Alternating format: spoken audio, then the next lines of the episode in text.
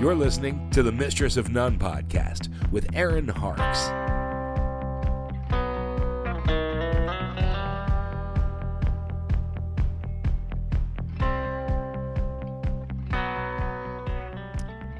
Hello, hello, hello. Happy Wednesday to you all.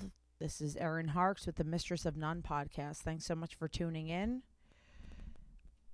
I have talked uh, to so many great people so far, so many interesting people from different walks of life.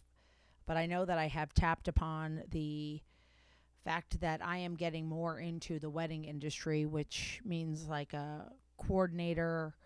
However, people need extra help for their wedding day. Uh, I've already been playing weddings for a very long time now with my band, and I found that I was doing a lot of the coordinating stuff that was really outside of the scope of my job. And so I just decided that it should be something that I should look into and potentially monetize. Uh, not to sound like a greedy grubber, but when I started talking to other wedding coordinators and telling them what I did um, as a musician, I don't want to say just a musician and and defeat myself right out of the gate, but when I was telling them what I would do, I would have them look at me like I was crazy. It was definitely above and beyond uh, compared to other bands. And it's not bragging; it's just it's in my nature to see chaos and try and make it go away. Uh, so it feels kind of like a job that I was cut out for. I I started taking on a few weddings. I've already got a few under my belt, and honestly, I I loved the work. I think I did a pretty good job. Uh, I've been playing with my own band at weddings uh, for honestly only about three years now. Uh, it's been a slow process. I started playing with another band that was not under my control for a few years and I had some really miserable experiences with that and I just wanted to tell a story real quick because this is our first podcast where we get to talk to another wedding professional and I was very excited about that. So, 5 years ago, I played with another band. It's not worth mentioning the name of it. It just wasn't my band. We'll just put it that way. And one of the things about playing with another band uh, was that you were kind of thrown into these situations where you didn't really know much about anything until you got there that day. So it would be there was a database of musicians, and they would pick whatever the bride and groom wanted in their band. It was very tailored to their day. If they wanted male, female singer, obviously you would always have like guitar, bass, drums, and then horns, keys, whatever. Uh, so it could be anywhere from like five to ten piece band, depending on the day. So this one wedding in particular, at the last minute, I was switched from one place to another place. It was literally two days before they asked if I could take the other one instead. And instead of just showing up and singing, I was asked to uh, lead the day, be the leader, which meant you made a few more bucks. Definitely not enough for the extra work that it took. And you wrote the set list, you planned the whole day, you coordinated what the band did that day. One of the things that I always hated about this setup was, or maybe not always hated it, I, in hindsight, I think that it's just not a good not a good structure for somebody like me and the hindsight is from now having relationships with the couples that I meet with. And I apologize if I have already said bride and groom. Obviously, I have done same sex weddings. It's just me rambling. Um, the couples that I have played for, getting to meet them and getting to know them and developing a relationship with them has been honestly one of my favorite parts of this. Like when I get to their wedding that day, I'm happy for them. I'm legitimately happy for them. And I'm invested. And I really, it's not just a business at that point. Like, I really want to make the best day possible for them. And so that was one of the things that I didn't really love about being working for somebody else and not having any access to the couple. But mostly this came to a head when I played this wedding up in Saranac Lake five years ago. If I had met this couple before their wedding day, I would not have played their wedding. This bride was a monster. I'm not even being hyperbolic. I'm not exaggerating. She was a monster. She the first thing that happened was the the lead singer, the male lead singer, learned the wrong song. I was supposed supposed to sing the first dance for the couple and he was supposed to sing the father daughter dance and he learned the same song that I learned. So at the last minute he had to run out and relearn the father daughter dance. So he accidentally sang the first verse twice and the second verse had something to do with walking down the aisle, whatever song it was that they picked. So we get done. They came in early also. I should I I'm getting a little bit out of order. They came in early, which is unprecedented in in weddings for the the couples to get to the reception early. That like if you have played or worked in a wedding in any way, you know how ridiculous this is. So we were not ready, but we got ready. They came in, we did their intros. I read two names out of order. The very last name was supposed to be somebody, and I accidentally read, I missed the brother of the bride's name, which I didn't realize until later was the worst thing I could have ever done to these people. So I read them out of order. So the the other like you know the bridal party came in, and then somebody started yelling. I go, "Oh, I'm so sorry!" And then I read the brother's name, and he came in. I thought, you know, hey, no no harm done. Like you literally shoved a paper in front of me and told me they were there 15 minutes early. So we did the first dances. The father of the bride comes up to me and he says, uh, "We have a problem." And I'm like, "Great, we've played two songs so far. This is a great start." He said, "You sang the wrong verses for the father daughter dance, and my daughter is devastated." And I said, "Oh, I, I, I'm so sorry." He goes, "Yeah." He's like, he sang the first verse twice, and the second verse is all about me walking her down the aisle, and she's just, I mean, I was like, should I go talk to her? Like, what what would you like me to do? And he goes, no, definitely don't talk to her. She's too upset. And I was like, oh, okay. I said, well, I go, um, we could play a recorded version. We can do it again. I said, what what do you think we could do? And he goes, I don't know. She's just really very upset. And he kept driving it home. And I was ready to be like, well, you know, I don't have a fucking time machine. So why don't you tell me what you're what you want from me? I can't make it not happen. I can't go back and undo it. Um, and he said, just make sure that you guys bring the fucking party tonight. Don't be one second back from your breaks.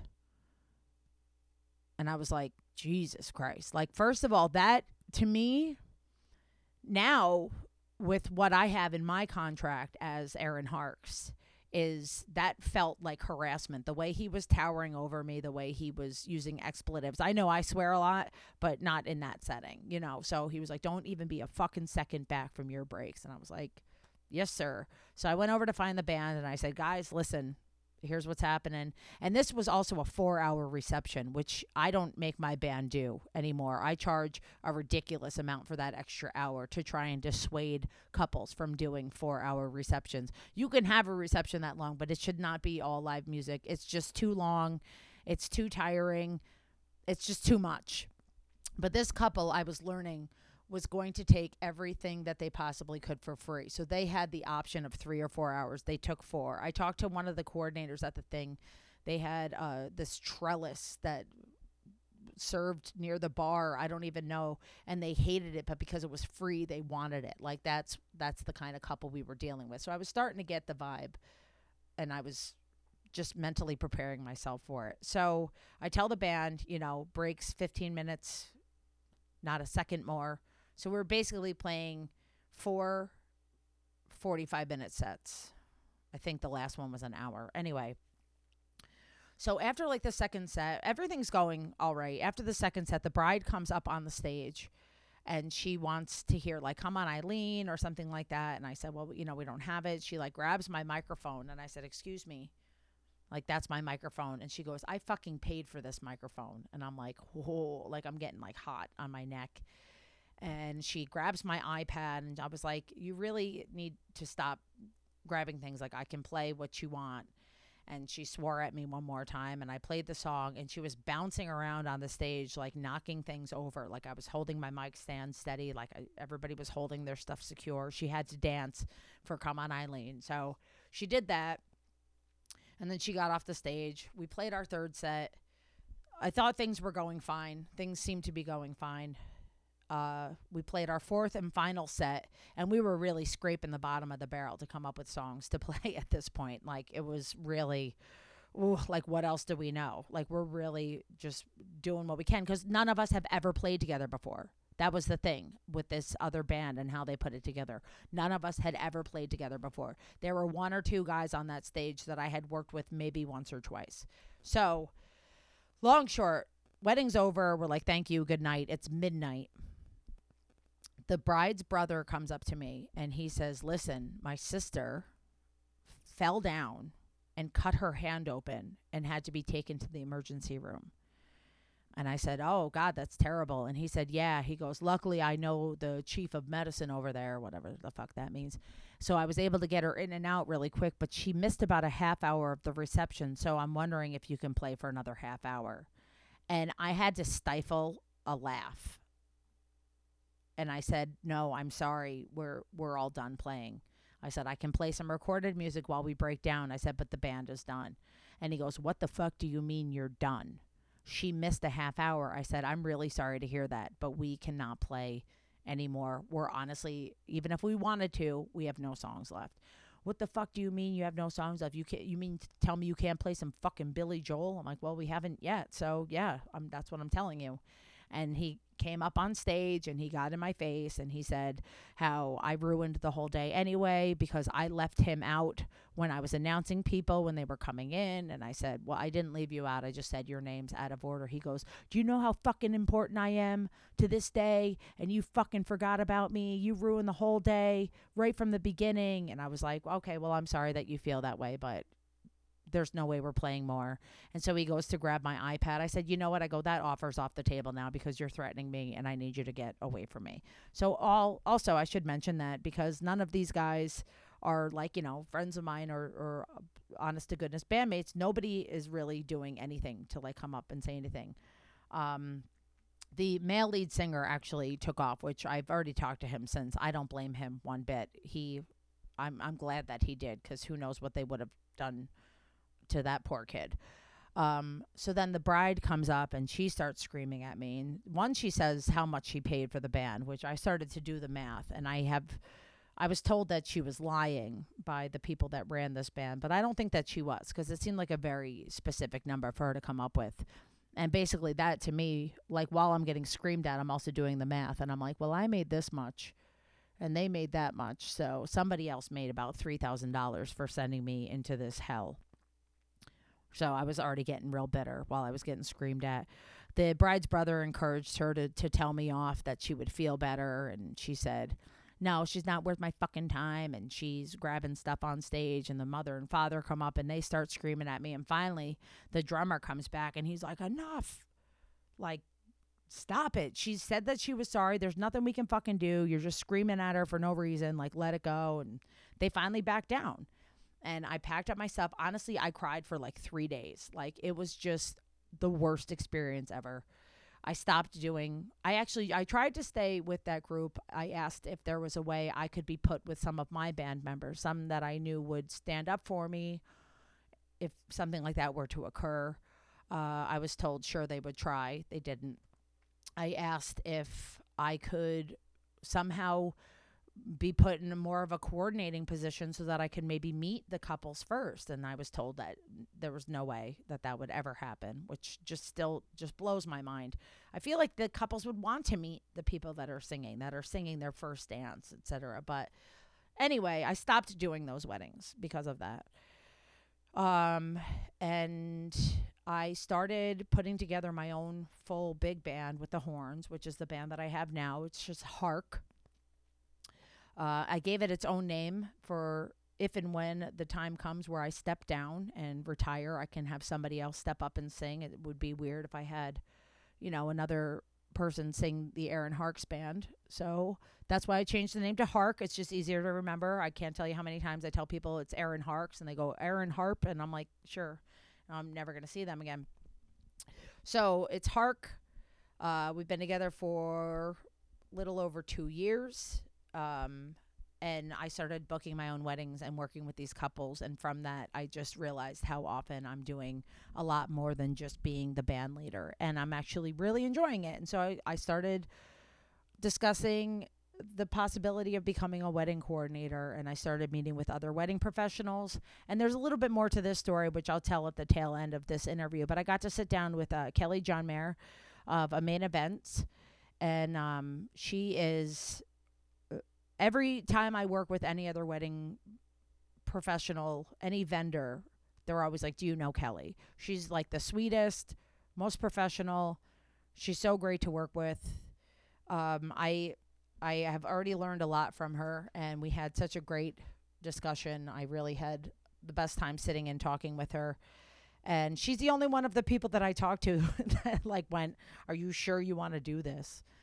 Like she was like, let's do it. Like she met me for coffee. She's been a lot of fun. So uh, I had a good time talking to her. I hope you have a fun time listening to the interview. Uh, this is Kelly Jeanmaire. I'm Erin Harkes with Mistress of None, and we'll be right back with Kelly.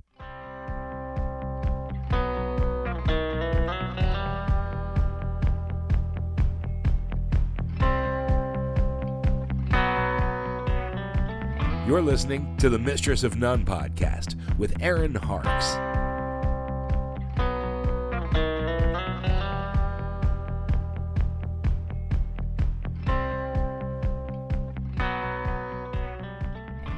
This is Mistress of None podcast. This is Erin Harkes, and I am with Kelly Jeanmaire. Yeah. Did I say it right? You did. Oh, well, you gave such a helpful hint at that place where we met, John Mayer. Like, John Mayer. Which is a good way to learn. But how are you? I'm very good. Thanks for having me. Thank you for being had. It's so nice to sit with you. Thank you for inviting me into your home. It's lovely. Yep. I know. Very Halloweeny. I love it though. I love that you're getting in the spirit. Of, it doesn't feel like Halloween though because it's so warm out, but we'll get there. Yeah, definitely. Yeah. So uh, the reason why I wanted to speak with Kelly, obviously, is because uh, Kelly is a an event planner, wedding coordinator.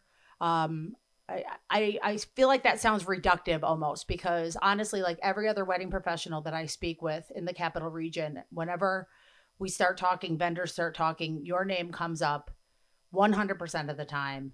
And it's always like, have you worked with Kelly yet? And I'm like, yeah, okay, I know Kelly. Yeah, of course I have. Like, you are, you're a beast. You Thank are you. taking over, and that's amazing. What got you started in in this? It's actually a very unusual story. Um, when I was 16, I was in high school in France. So I was born and raised in France. My entire family is there. I did this um, exchange student program with a high school up here. Now, here's the thing when I signed up for this program, it said exchange student in New York. Now, I'm from France. So you know where this is going. I'm like, perfect. I'm going to be spending one month in New York. It's going to be so fun. Well, I land and we go onto this bus. So I think it's like 25 French kids. We're all 16, 17. Um, we go into the bus and it's a three hour bus ride to upstate New York, land in Scotia, New York, Oh, out of all places. Of and I'm like, this is really far from the city. How long have we been in this bus? So anyway, I landed Scotia. Um, the program is with Scotia Glenville High, and my host family, her name was Rebecca, and still is Rebecca actually. Um, she became really good friends with me. We had such an awesome time that summer. So every summer we would see each other. She would either come to France for the summer or I would come back. So we did that for like four or five years. Now I went to college in France for international business. And then what happened was we needed to do an internship anywhere. It could be anything, just not in France to like value the international portion of the school. So I called her and I'm like, hey, would you host me and let me live with you and your parents if I find an internship around you? Of course, she said yes. And I truly don't remember how like wedding planning came about. I don't know if I watched something on TV or what happened, but um I emailed all the wedding planner around Scotia. So it included Troy, Albany, Saratoga. I think I must have emailed like 10 people.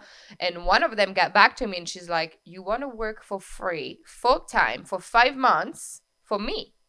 And she said, Yes, of course, come over.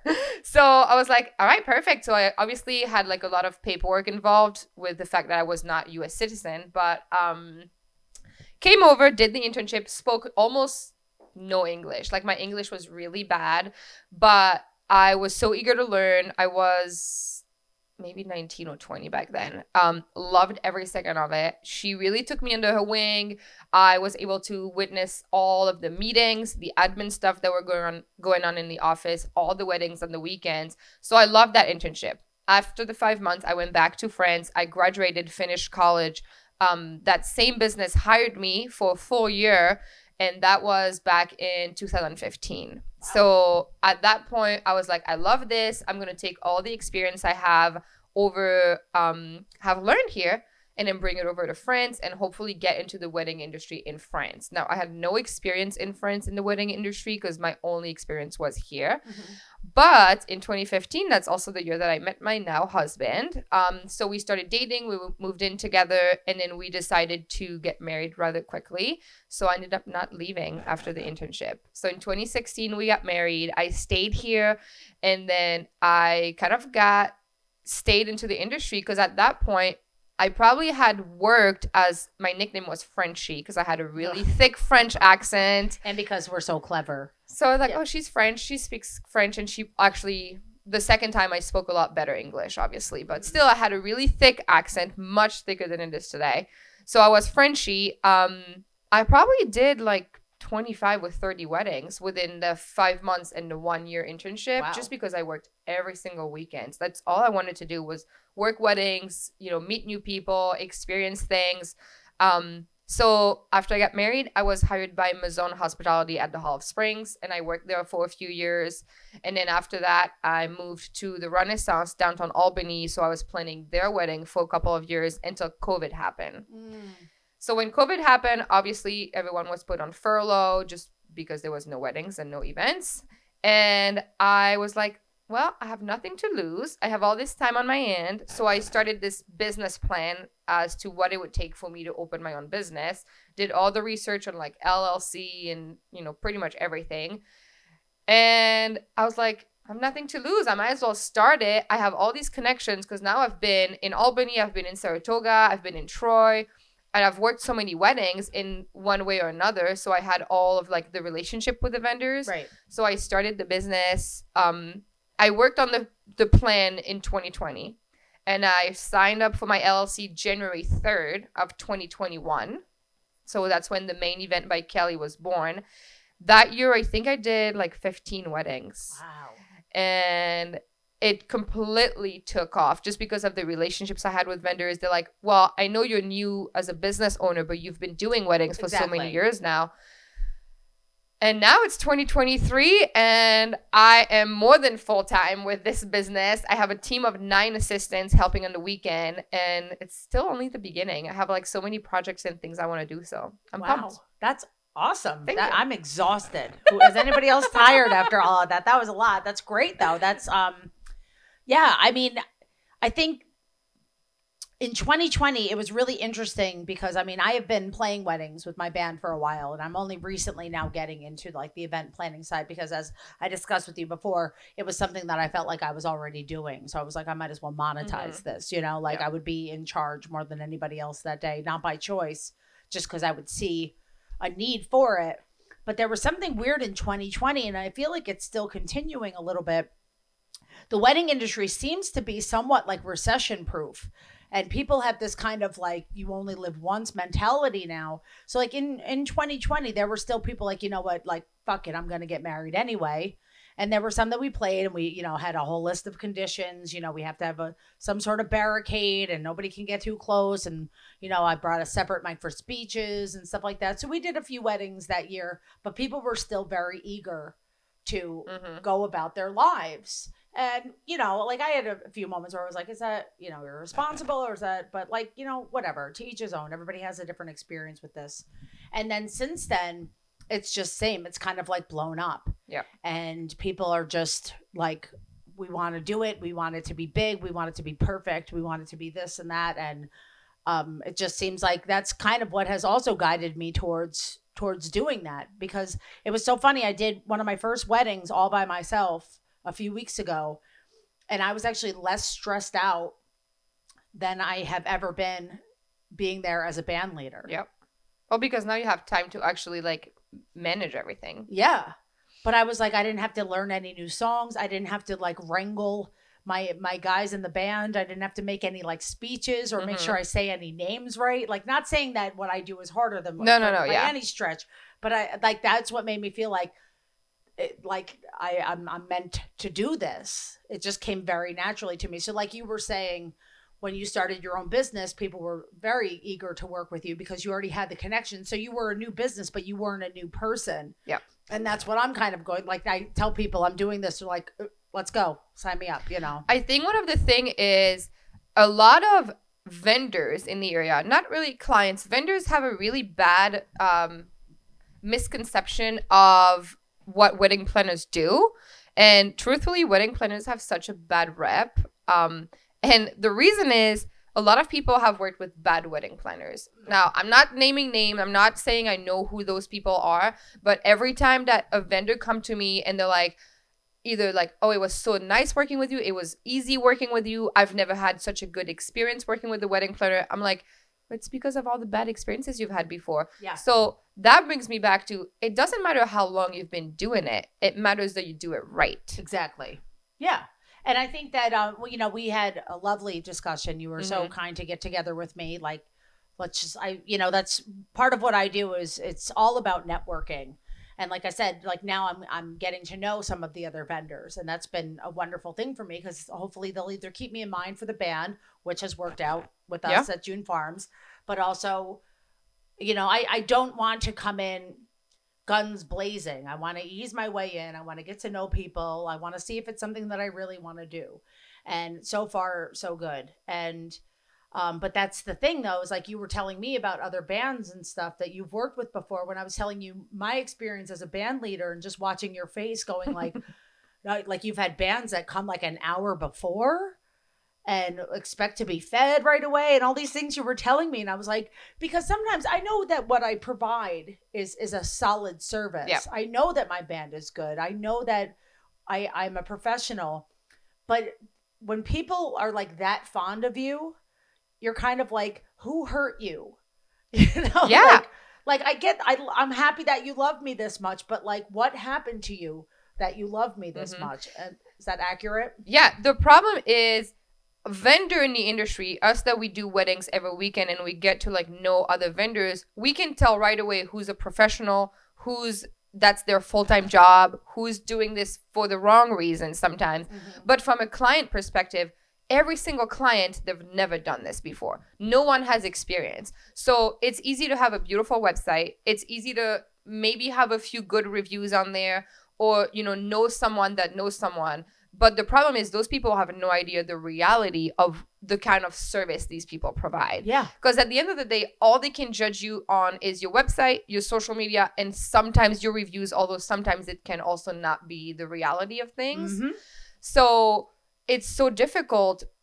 I feel like from a client perspective, because they just have no clue, but we know better. So that's also why I'm such an open book on social media. I'm the first one to call people out. Although I try not to name names, I will That's always fair. call people out into like, these vendors should not be doing this. And yeah. because it hurts everyone, not only us as workers, but also clients that have expectations that are not met in the end. And I, from what I've gleaned from the short time that I've known you, I know that it takes a lot for you to like really want to call somebody out because you are a professional and you do see the big picture. But you know, and I have had private conversations with people that I've worked with before where I'm like, listen, you're precariously close to me making sure that nobody works with you Mhm. anymore because it's not me being petty or me wanting to destroy somebody's career it's me wanting to save my peers Yeah. and the people that I love and respect from having to deal with stuff like that. I had this one musician in my band for a very, very short time, like a minute, really. and the way he was talking to me, I was like, I'm still slightly willing to give you a solid recommendation if you don't watch your fucking tone with me Mm-hmm. because I where you're at right now is not something I want to subject Yeah. my other musicians or other female musicians to. But at some point you you have to kind of blast, put somebody on blast to protect other people. Yeah. Like cuz sometimes it's not a petty thing, it's like sometimes it's a safety issue. Oh yeah, I've had this issue this year, um, and I don't want to get into too much details because it wasn't really in the wedding industry, more so like the local community, where some of my team members were very disrespected, open like publicly, and I wasn't there. But that's something that I personally do not tolerate. So I was very vocal about that. About um, we're still human beings. Yeah. I know this is an important let, let's bring it back to wedding. I know this is your your day. I know this is something you've spent a lot of money on. But if you, one of your guests who may or may not be intoxicated, or one of your vendors disrespect any of me or my team, we're packing up and leaving. Yep. It does not matter how much money you've paid me, what the contract says. Actually, if you actually read my contract, it says harassment is not tolerated. Yep. So if any of me or my team members feel unsafe, regardless of who it comes from, we are allowed to just up and leave. Mm-hmm. Um, so that's definitely been one thing. It has happened a few times. Now, as long as I'm there, I feel like I'm always able to somehow put some distance to it and put a stop to it before it goes too far. But that one instance where I wasn't there, obviously that person just didn't feel strong enough to be able to defend themselves in that moment, right? Because sometimes you're just so taken aback. Um, so that's one thing. Yeah. I have a similar clause in my contract and I, I review it with the clients. And there's some things that I bring up and like I feel like I, I joke around that all of my preparedness is based in some sort of trauma. And I go, if I'm bringing up something that seems really out of left field to you, know that it's because I had a particular situation. Yeah. And I look out for my guys. My guys go out on the floor with their instruments, as you saw. You know, we go out and we join the party Yeah. and everything. If you put hands on my guys, like, uh, like sometimes, like you know, the sax player likes it, and I'll like look out and I look at him. I'm like, "Are you okay with this?" And he's like, "Yeah, it's fine." But like I watched, there was like a girl with a scarf one time, and she tried putting it around my Mm. neck, and I'm like, "Get the fuck out of here!" Yeah. Like, no.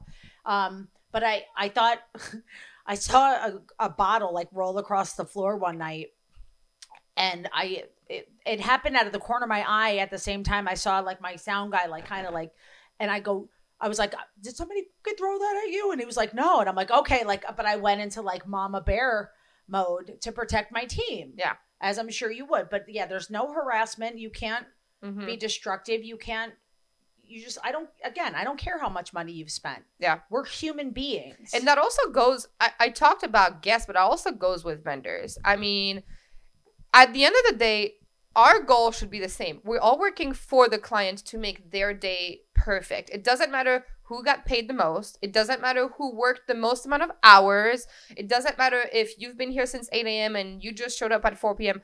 We, we should all work together as a team. This is a long day. This is a lot of work. So we should all be at least cordial to each other. yeah. And I've had instances where vendors were like disrespectful to each other. And I'm like, guys, we're on the same team. Yeah. Like, what's going on? Don't make your day harder for no reason. Yeah.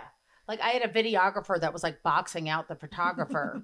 and I was like, I go, can you just let her get? And he was like, I have a job to do too. And I was like, y'all need to work together. They have a special relationships. Photographers and videographers, it can be really tricky. That was my first run in with that because normally I don't have to deal with that at all. Yeah.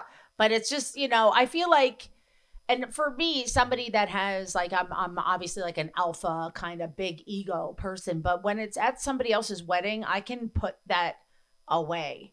Um, like, but I'm really, I'm, I'm good at like kind of dissolving the situations before they escalate. Like I had, uh, we had this one wedding we did where the power kept cutting out at the stage and I had given them the specs on how much power we need, how Mhm. much amperes or whatever, and it kept coming cutting out. And the bride's father comes out and was like, "What the fuck is going on?" And I just looked at him and I go, "Start over." And he was like, "Wh- "I I just want to help." I go, "That's better." yeah. like, cause I I'll fucking pack right up and go home. You come out, his face is red. He's swearing like you didn't get a proper generator for us Mm-hmm. and you're going to come out like I'm doing something wrong. Yeah. Okay? I plug my shit in the same way every time and I'm providing pretty music for you to walk your daughter down the aisle. Do not come at me like that. Yeah. One of the thing I've noticed more this year somehow, I don't know if it's because of the caliber of weddings that I've worked, but um I have a lot of awesome clients. I feel like I try to attract clients that really match my personality and my business. I'm really vocal about that. The first time we talk, I'm like, it needs to be a personality match both ways mm-hmm. because I'm only one person. I only take one or two weddings every weekend. So I want to make sure those weddings, we both enjoy working with each other. Yeah. And so I have this great relationship, and somehow it's the week of the wedding. And I don't know if it's because people don't know how to manage their anxiety and their stress. Those people become different people. and I'm like, excuse me, we just worked 10 months together. We had multiple meetings, multiple phone calls. You were always great. Now it's the week of your wedding, and you like turn into this monster. Yeah. And there's no such thing as bridezilla, sometimes momzillas, let's be honest. But I feel like there's also this thing where people put so much pressure and stress onto this one day. We're not saving lives here. Yeah. We're we're just here to have a good time. It truly at the end of the day does not matter what happens as long as you get married, as long as everyone's healthy, happy, even if we're off schedule. But I've had so many this year where the week of the wedding I get emails after emails of micromanaging, double checking my work and and doing all these things and like it's it makes me like not want to work with certain people. Yeah, after. that's tough. I do the same thing. It feels good to be in a position where you can kind of say to somebody like, you know, like not that I like to turn down work, but I am in a position now where if I meet with a couple and it doesn't feel like a Mhm. good match, I will be like, I don't think this will work or There's know, a better fit for you somewhere else. yeah, or I'll suggest somebody else and be like, I don't think this is like, Yeah. or, you know, there was one case where I just didn't respond to an email right away and then I never heard from them again. And I was like, that's for the best. Like I was talking to this couple and the bride out of nowhere, her husband said, or fiance said something and she was like, can I finish? And I was like, Oh. oh, my internet connection is just like, because if you're that tightly wound 18 months before your wedding, like I don't even Mhm. want to know you that week. But like I have been honestly the past since I started doing this with my band, like I would say the last two years solidly, I have had the best Mhm. brides and grooms. I meet with them, I get to know them. The band actually like laughs because like we'll get there and like the bride will come up and like give me a Give you a big, big hug, hug. and we talk and I'll be like, oh, how is such and such? Like, you know, I, I get to know these people. Yeah. And I love it and it makes me really enjoy my job and it makes me really want to make sure that you're having the best day ever. And I'm sure you have the same experience. Yeah, I mean, we work at minimum a year in advance together. Whether it's just wedding day management all the way to full service, obviously there's a lot more involved. But for the most part, I personally don't offer like month of or day off coordination. All of my uh, clients book me at least a year before. Smart. We really start the planning process about six months before, just because I want everyone to enjoy it. I want to have time to be thorough with it. I don't want to be rushing a month before with like reviewing your contracts and putting a timeline together. And likewise for them, I just feel like they have the information I need much earlier than a month before. So let's just do it as soon as they know. That way they can kind of focus on something else.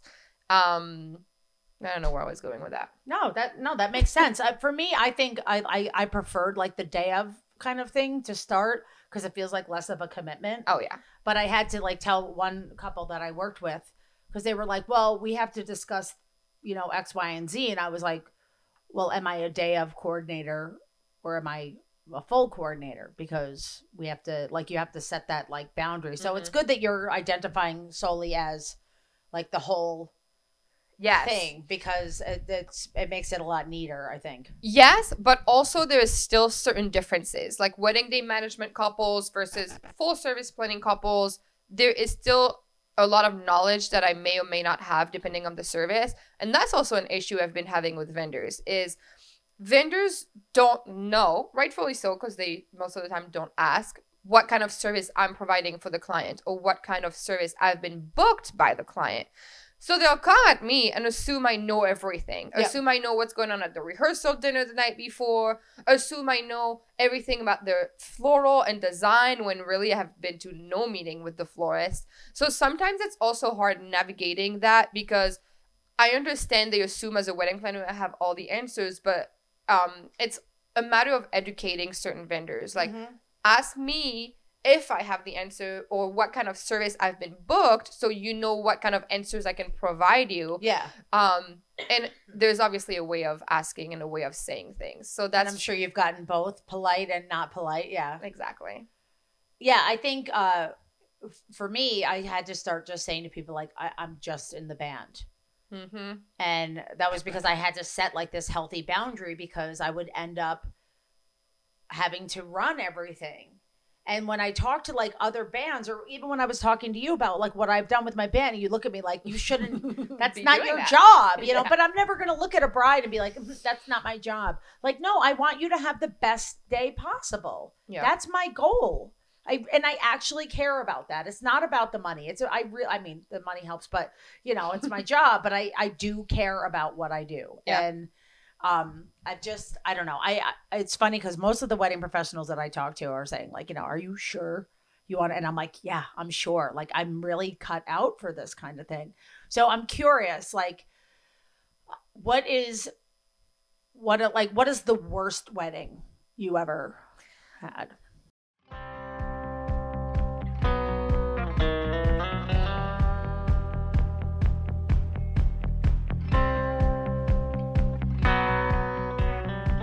You're listening to the Mistress of None podcast with Erin Harkes.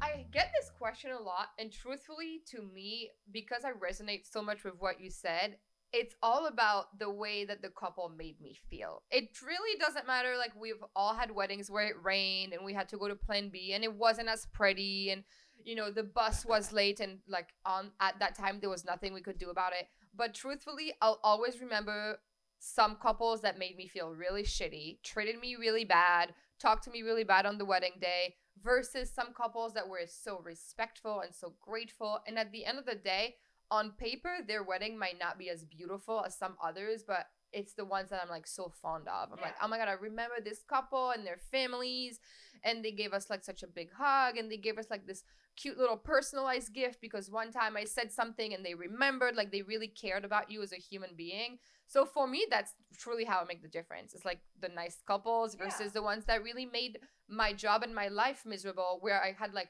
knots in my stomachs going into their wedding day because I'm like, That what am I walking into?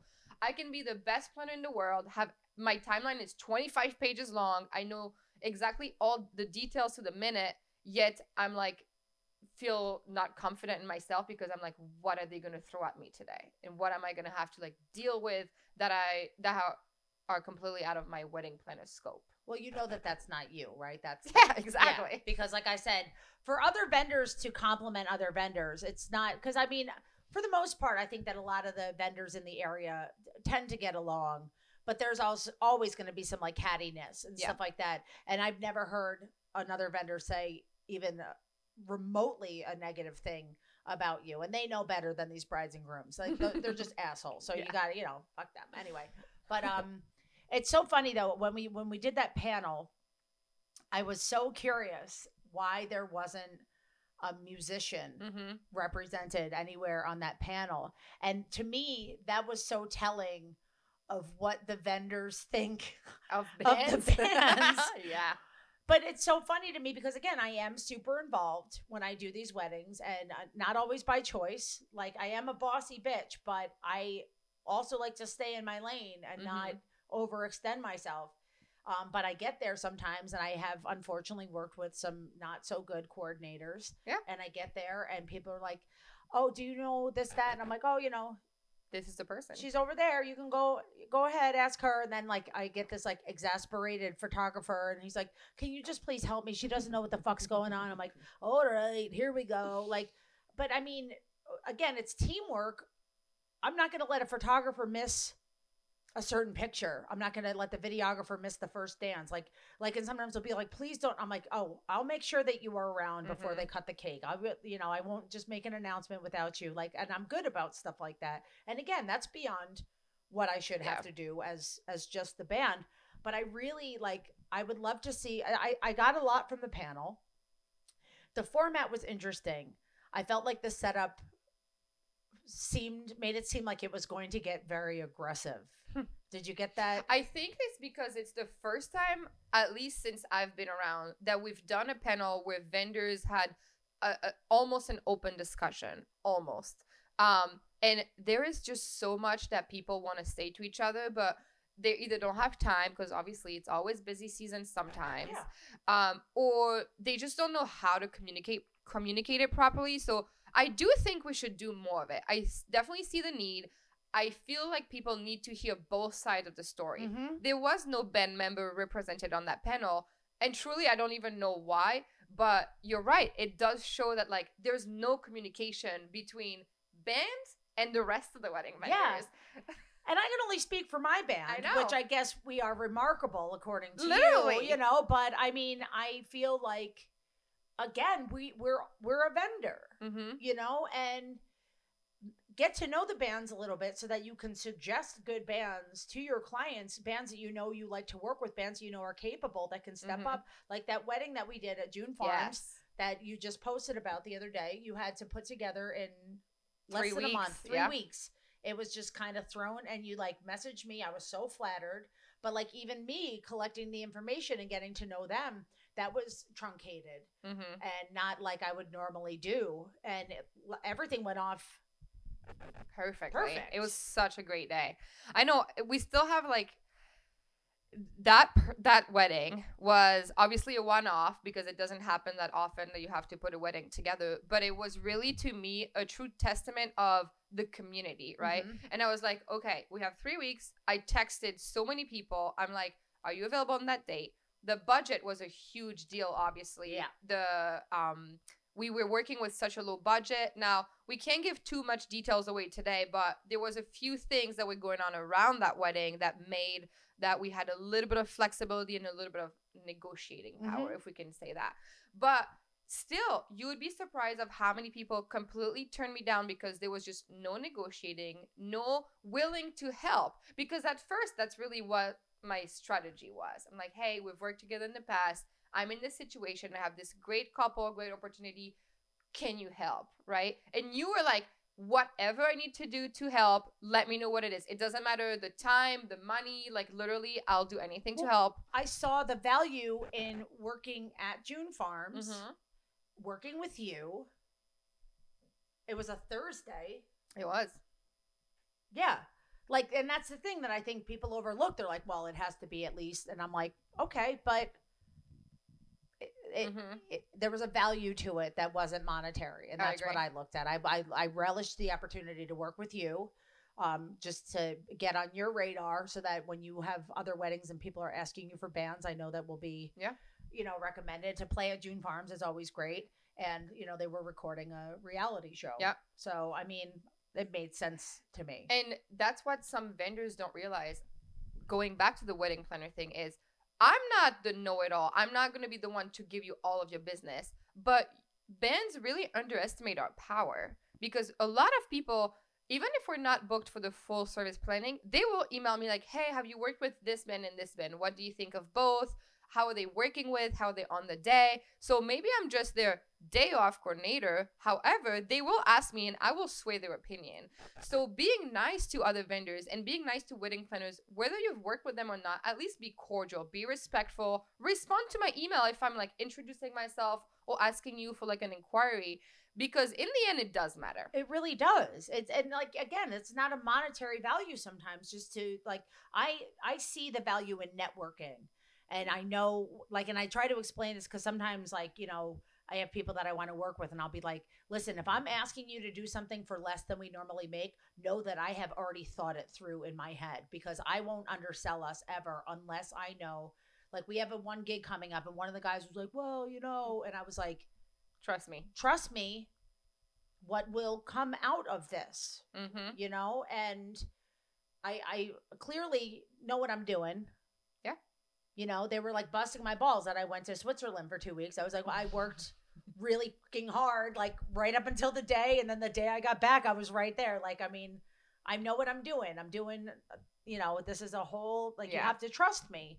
And sometimes just being working with the right people and, and networking and being, you know, on people's radar for when big things come along, like that's all part of it. And Mhm. sometimes you you're you just gotta like take your lumps and be like, all right, we're not gonna make as much as we normally would this time, but we're playing in front of this guy and that guy and these people and you know, And working with all these vendors. I mean, that wedding had so many vendors. yeah, And now that we just got the images back um, from YTK, we like if all of the vendors just share one image and tag everyone else, you're being put in front of thousands of people. yeah, So you might not have made as much money, but look at all the people you're like being exposed to. That that hot air balloon guy, he probably never posts about weddings. Now he's gonna tag the band when he posts about that hot air balloon, and you know who knows who's gonna see that. yeah. Somebody sees that and go, oh my god, I never thought about that. I want that at my I might- wedding. yeah. yeah. I uh, excuse me. I have always you know, gotten out of my way to make sure that I have a really good like I introduce myself to each of the vendors when I get there. You know, just if you need anything or vice versa, or like, you know, Yeah. we check with the caterers, make sure because we always have to make sure that the vendors eat Yes. first, even though they this is a, a hot button issue. we can talk about it. We're going to talk about it. I have to explain to people, and I said, I don't want this to make me sound like a fucking diva, but my band needs to eat early. It doesn't have to be the same food as y'all. If y'all are serving filet mignon, good on you. Put a taco station up for Yeah. us. It doesn't matter. It doesn't have to be the same food. Am I suggesting that I eat before the bride and the groom? Of course not. But you can't feed us last Last. because when the bride and groom eat first and then 150 guests eat guess who's done eating by the time the band gets their food Yep, the couple. and i tried to explain this to people because i was like when you take your last bite and you're ready to rock and roll it might say 8 to 11 on our contract but no i'm going to start when you're ready i'm going to be like when i get done eating Mhm. my corn dog i'm going to be at the edge of the stage waiting for your cue to start so Yeah. that we get the party going That was a huge point that we talked about a lot at the panel. And I feel like from a caterer standpoint, they were the one the most disagreeing with us. But you're right. Whether it's the band, the DJ, the photographer, the wedding planner, if we eat last, by the time the couple is done eating, they're ready to cut their cake. Yep. They're ready to dance. Yep. They're ready to do the sparklers exit, whatever it is. And so many times have happened where I either didn't have time to eat the food because by the time I got served or sat down because I was doing something else, then we had to get into the next thing. Um, or just only had two minutes and you're like scarfing down your food. And especially for the photographer that they have to be on, you know, for anything that's happening. It actually happened a couple weekends ago where we got fed, but by the time the food came around, the photographer had to leave and like go take some photos. So it's not that we're trying to be difficult. You're right. It We're just not it, that's the only way it makes sense. We've been working, you know, for six, seven, eight hours sometimes, depending on how early we start. And it doesn't matter if the caterer feeds us or if we take a break, but we need to have that break at the same time the couple is eating. Yes. I always bring snacks just in case if uh, the earlier like because I like everything to be set up before the ceremony. Yeah. So that nobody's making any noise. I say you set up. I go if you want to leave and come back, you can. But if we're like in Vermont or something and we have to get there like around one or two and we're gonna be there till eleven, I bring my guys sandwiches Mhm. so that we have some food while we're setting up and everything because I know it's going to be a long day. And then, yeah, like I had one wedding where, it, and there's the caterers that like most of them honestly lately have been great this summer. Like, as I explain it and they go, we know you got to get fed, for, and they don't say like, we know you have to get fed. Like, they've been very pleasant. Nice. Yeah, because I'm like, hi, nice to meet you. Like, you know, and try to be as cordial as I can so that they don't so they understand that it's not it's not a, a power move. Yeah. And uh, like we had one wedding where the by the time they brought the food out, the bride was like in tears because everything was running late because of the caterer. The caterer was running late. So everybody got fed late. They brought the stuff out to the band. The reception was supposed to have already started. I, I was like, guys, I go, if we don't get our food in a few minutes, we got to just get up and go. I, I said that to them. I'm like, I'm sorry. And they were all like, we get it. hmm The food comes out.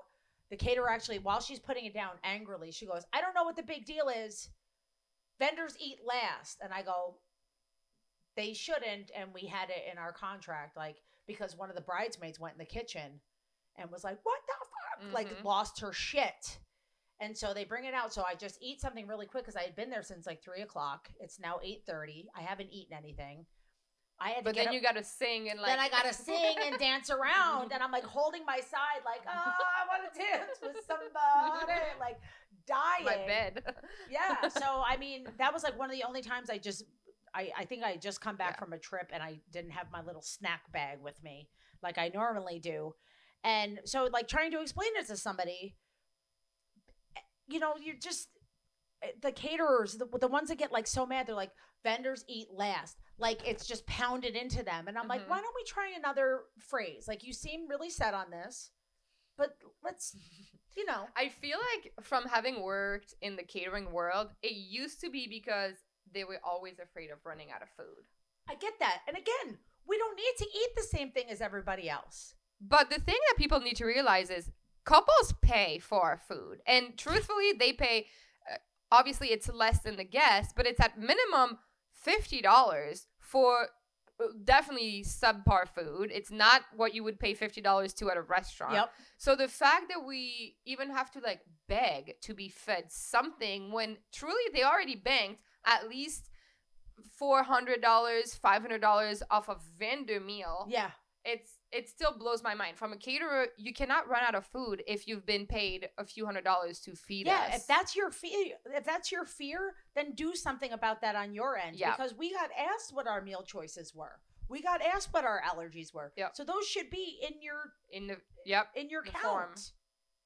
I agree. But I'm not here to shit on caterers at all because honestly, like the last like uh, You're the right. last few weddings we did, th- I, this has only been a problem like two or three times out of like the hundred weddings Yeah. that I've done. Like the last few caterers, like they've been so sweet.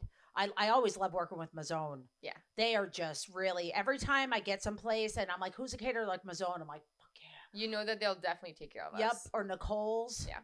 They're like, oh, like, uh, how you doing again? I'm like, yay, they remember me. And they like put the food out. Like one time they were like bringing us like hors d'oeuvres. Like they, they had the guest hors d'oeuvres and they were like, here, guys, grab some crab cakes. We're like, you know? we'll never say no. Literally never say We no. look like- I draw the line at alcohol, but I'll never draw a line at food. yeah, yeah. Well, yeah, and luckily my band is is really good and and respectful and stuff. Like every once in a while, like if they're all mulling around someplace near a bar, I'm like, spread out. Stop. Get away. Stop it. they all like We got caught. um, but yeah, though the food, it's like, but we're like on stage setting up, and somebody brings like a cream puff or some shit. I'm like, yeah, like Yup. the the boys know in my band if there are bacon wrap scallops going, You gotta take one for you. because sometimes I'll be like down to the ceremony, like packing up the ceremony. Like one time, they only ever need one time to be told. Like I came back from a ceremony. And I heard one go, "Oh man, did you get one of those bacon wrap shrimp?" And it was our bacon wrap scallops, and I was like, "There were," and they were like, "Yeah." I'm like, mm. and I ran over, and there was like nothing but like cheese and and carrots left. And I was like, "Next time, grab you one. see that, you make sure." And now they like bring me like trays full. I'm like, "Good boys, all right, you know, I got them on a tight leash." I love that. Yeah, I love my band though; they're great. It's so funny that you have such I mean it's not funny. It's good that you have such a good relationship with them. I was actually just talking to someone this year and this is somewhat of like a controversial topic, but I somehow noticed a very clear difference when I work with all female vendor teams versus mixed vendor teams with male in it. And so when I say vendor team, it's whoever's, you know, for their there for the day. So the photographer, the videographer, the DJ, the photo booth, the caterer, the planner. I've had a few weddings where it was exclusively all ladies leading the catering team, the entertainment team, myself. I only have a staff of girls, not by choice, just by nature, Yeah. truly. And I kind of came to the conclusion of like, there is a really clear dynamic difference when working with all ladies versus a mixed team, a mixed gender team. And I'm not saying it's always the case, but I have noticed it this year. And I'm like, maybe there is something there. there is something there is something great when you get there and you see that the whole front line is other women because you just kind of look at each other like we got this Yeah. we got this i don't know if this has happened to you because your whole team is is women but what cracks me up is that like when you've seen my band play like is it obvious who's in charge I mean, just by where you stand, Right? yes. for multiple reasons it's pretty obvious Yes. that I'm in charge. I can't tell you how many times people will go up and ask questions to a male. of the guys in my band or give them like the the tip or like settle up or something. Mm-hmm. And luckily the guys in my band are like, no. Like Talk to her. Yeah. and I'm like, I've been making every announcement tonight. Yeah. Like, I, the only one with a microphone that I'm talking into, and you're still gonna go like try and give the tip to my sax player. Like, Yep. wow. things are slowly shifting i have to say like there's so many more women-owned business in the industry there's so many more big like big catering business where their either sales manager director of sales is a female and i'm i'm not bad mouthing the guys but it's just so much easier to work with ladies there's just more respect there's more empathy there's more understanding um, and there's just less ego Yeah. I, I'm not bad mouthing the men either. I guess maybe I am a little bit, but I, I do prefer Yeah. getting there with certain women, getting there and seeing that, like I said, the front line, like when Yep. like the the the food the cater manager Yeah. comes out, and I'm like, nice. mm-hmm. And you know the coordinator, the coordinators are usually women. I Yeah. haven't worked with a male coordinator yet. Um, and then you know when they see me, hopefully they get that same reaction. You know the photographers, like I've worked with so many great female Mm-hmm. photographers this summer, especially. And like there was this one, we were down this beautiful fall wedding. Like it, like oh, they couldn't have. If they had paid for the weather, they wouldn't have been able to afford it. Like it was just a perfect day. And I was just talking to the photographer and I said something. And I remember the first time you and I talked and I like let out like a, I said like ass or shit or something like that. And I was like, I'm so sorry. I'm trying to be professional. And you were like, I can clearly tell you're professional. It's okay. I was like, all right, well, thank you. But you know, but I like usually will like let one leak to see if they're cool or not. And I'd be like, oh, I'm sorry. She's like, I don't give a fucking shit. I'm like, You're my people. It's a tactic, really. It really is, you know. But I mean, I that's just how I talk. I don't mean anything by it. I Yeah. it's, maybe it's not classy. I I could give a shit. That's just who I am. That's how I talk. Um, I know when to tone it down. Mhm. I'm not gonna say that through the microphone at your wedding. Yeah. Obviously, like get your fucking ass out here, grandma's time to dance. Like you know, I know Can when you imagine? yeah, no. But like anytime Ed like slips out in like a meeting with the bride, I'm like, oh, good. Uh, and they're like, we don't fucking care. I'm like, okay, cool, we're good. Like, Yes. but it is kind of a tactic. It's just, I mean, obviously, I'm a professional enough. We're not going to be like, for the first time as men and fucking wife. But like, you know, Yeah. I'm not going to do anything like that. But Although just- I would pay money to see that. I, I, you know what? Maybe I've been asked if I do comedy at weddings, and I'm like, Oh. I'm like, clearly you've never seen my comedy if you're asking me to do jokes at your wedding. I have to say there is this thing where in the next few years people are looking for the the most unique things. I mean, we obviously did the hot air balloon. That was like the carnival theme, so there was a lot of fun stuff, but I've been seeing a lot more like I just did recently that live uh, sketching which actually just was at June Farm. Her name is Jenny C. Locally, I'm sure there's other people, but um, people do that at their wedding. So Seen uh, Sharon Bolton? the painter, Yeah. yeah, that's really neat too. But in terms of entertaining the guests, right? Because I love the live painting, but it's a little bit more of like a silent entertainment. Yeah. like there's not a lot of like things to do with the guests, but this live sketching thing where you basically like take a photo of all the people let's say at cocktail hour and then for the next three hours while they're eating you just do a really quick sketch of them and then it's their ah. favor so they get to take it home almost like a photo booth photo but it's like a live sketch but that brings me to there might be a future with comedy at cocktail hour comedy at weddings like who knows The problem with that is that unlike music, like you need a captive audience for Mhm. comedy to work. You can't like talk over people, you know? So like yeah, like it would have to be like right after speeches Yeah. or something like that. I mean, I'd be down to do it. it would be like little 10 minute skits here Yeah, I. I think it would be hilarious and I would love to do it, but like it would take a lot of work. I got I did it one time and I knew the people and I knew they were like very chill, so I didn't worry that much about it. But like one of the first things I said I was like, "Can everybody hear me okay?" And like this one guy was talking in the back. He's like, "No." I go, "Then shut the fuck up." and everybody started laughing and I like just went into it. And I just did relationship jokes Yeah. and I wasn't engaged or married at the time, so I did jokes about that and everything. And now that I am married, I have oh my Even more jokes. my poor husband. I mean, he's such a good sport, but like when we recorded uh, my comedy special back in March, like that night he was like, you know, I'm happy, I'm proud of you. You did such a good job. And the next day the dust settled. He's like, so. Let's talk about that that little thing you said. But people were like, does he know these jokes? I go, no, that was the first time he heard most of them. And they were like, Jesus Christ. I'm like, well, he's a good sport. But um, so I mean, I would definitely have tons of material. Like I, I did a joke a few weeks ago, just off the cuff, where I was talking about arguments that I have with him, and how like it's nothing at all. But I'll ride to my gig, and the whole way I'm like, you know what I should have fucking said. I should, and like everybody's like laughing so hard. I was like, and he's sitting home. Like just watching TV. I was like, I get to the gig. He texts me. He goes, "Can I have the rest of that steak?" And I'm like, "Motherfucker's been thinking about steak." like, I'm like thinking, "Oh, that's it. We're just we're getting a the divorce. argument. That's it." Yeah. you know, so that would be fun. All right, if you're listening and you have a wedding coming up, Kelly and I are gonna do your wedding, and I'm I'm gonna do comedy. I'm all here for that. Let- I think that'd be great. That Well, would be We got a whole new thing that we're gonna do then. Yep. Well, it's been so great, Thanks, Erin. so great talking to you. What is the name of your business? We haven't even. Yes, so it's the main event by Kelly. My name is Kelly Jeanmaire. Again, if you don't know how to say it, just think of John Mayer. Mm-hmm. Um, that'll be the closest way to get there. And I'm currently upstate New York, but I do um, weddings pretty much anywhere. I don't advertise destination wedding, but I do speak French. So hey, I'm all here for a French Mm. wedding. Parlez-vous français? Très bien. All right, I'm going. It's been so great. Of course, uh, I will tag and post and share everything about Kelly so that you can follow her as well. Um, she is amazing. It's been such a treat talking to her, and uh, we hope to see you again soon. Thanks, Erin. Thank you. This is Erin Harkes with Mistress of None, and we'll be right back.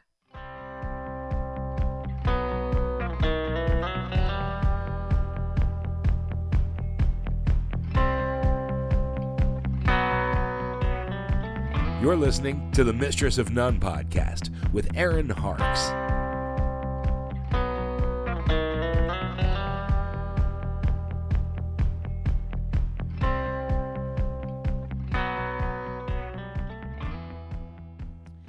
So that was Kelly Jeanmaire. I will be uh, posting everything on Instagram and Facebook and stuff and tagging her so that you can also follow her and get to know her a little bit better. Uh, her her company is called a main event and I think it's fascinating that she got going in the pandemic uh, and is as successful as she is. She's fantastic. The real reason that I decided to become a coordinator was I played a wedding. Oh God, just a year ago. It'll be. It was just a year ago, just this past weekend. And she had hired two wedding coordinators for her wedding. Excuse me, I'm still on the tail end of that sinus infection.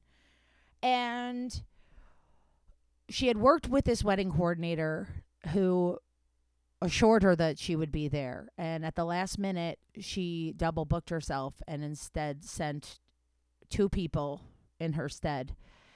And one of the people that she sent, I think, was her mom. And the other person that she sent kept saying things like, This is my first wedding. And I finally said to her at one point, I go, You need to stop saying that. like, act like you belong, act like you've been doing this your whole life. So there was just so much chaos at this wedding. Like, I, normally find them for some clarification on some things, and I realized pretty early on that I wasn't going to get that. And so I kind of just took over.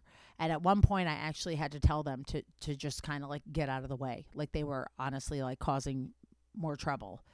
I was trying to line up the bridal party for the announcements, uh, the intros, and everything, and they they didn't even have the list. They didn't have the order. They kept asking me, "What's next? What's next?" And I was like, "Just stand down. Like I got this." And I talked to the bride after that, and she thanked me for everything that I did that day. And she said, "Uh, it wouldn't have happened without you, or like something to that effect. It was very kind of her to say. And that's when I was like, you know what, I'm thinking of doing this full time. And I actually just did uh, her daughter's wedding as a coordinator. Uh, but she agreed that I would be really good at it, and I was grateful to work with her. And you know, things happen in the funniest ways. I I always knew that I wanted to do something like along those lines in addition to everything else that I do, but that was the a big catalyst for me to have it just happen. Like I had no choice. So that's one of the things that I'm doing now. The mistress of none, the Jill of all traits, mistress of none. I you know, we'll see where it goes. I'll do it until I don't like it anymore or we'll see if it gets all of my energy. I'm not sure, but so far so good. Uh, thanks so much for tuning in. We have some really great guests coming up. As always, please uh, like and share and follow and love and tell your friends and I'll tell your enemies. Um, just because you don't like them doesn't mean they're not good people, but make sure we get the word out. We have a lot of great listeners so far, and I'd love some more. We're on Instagram and Facebook at Mistress of None Podcast. And I'm going to be starting a little YouTube page soon with some of the video of some of these awesome interviews that I have done with these awesome people. So sorry that I used awesome three times now, but we're still learning how to talk. Thanks so much for tuning in. This is Erin Harkes with the Mistress of None podcast, and we'll see you next week.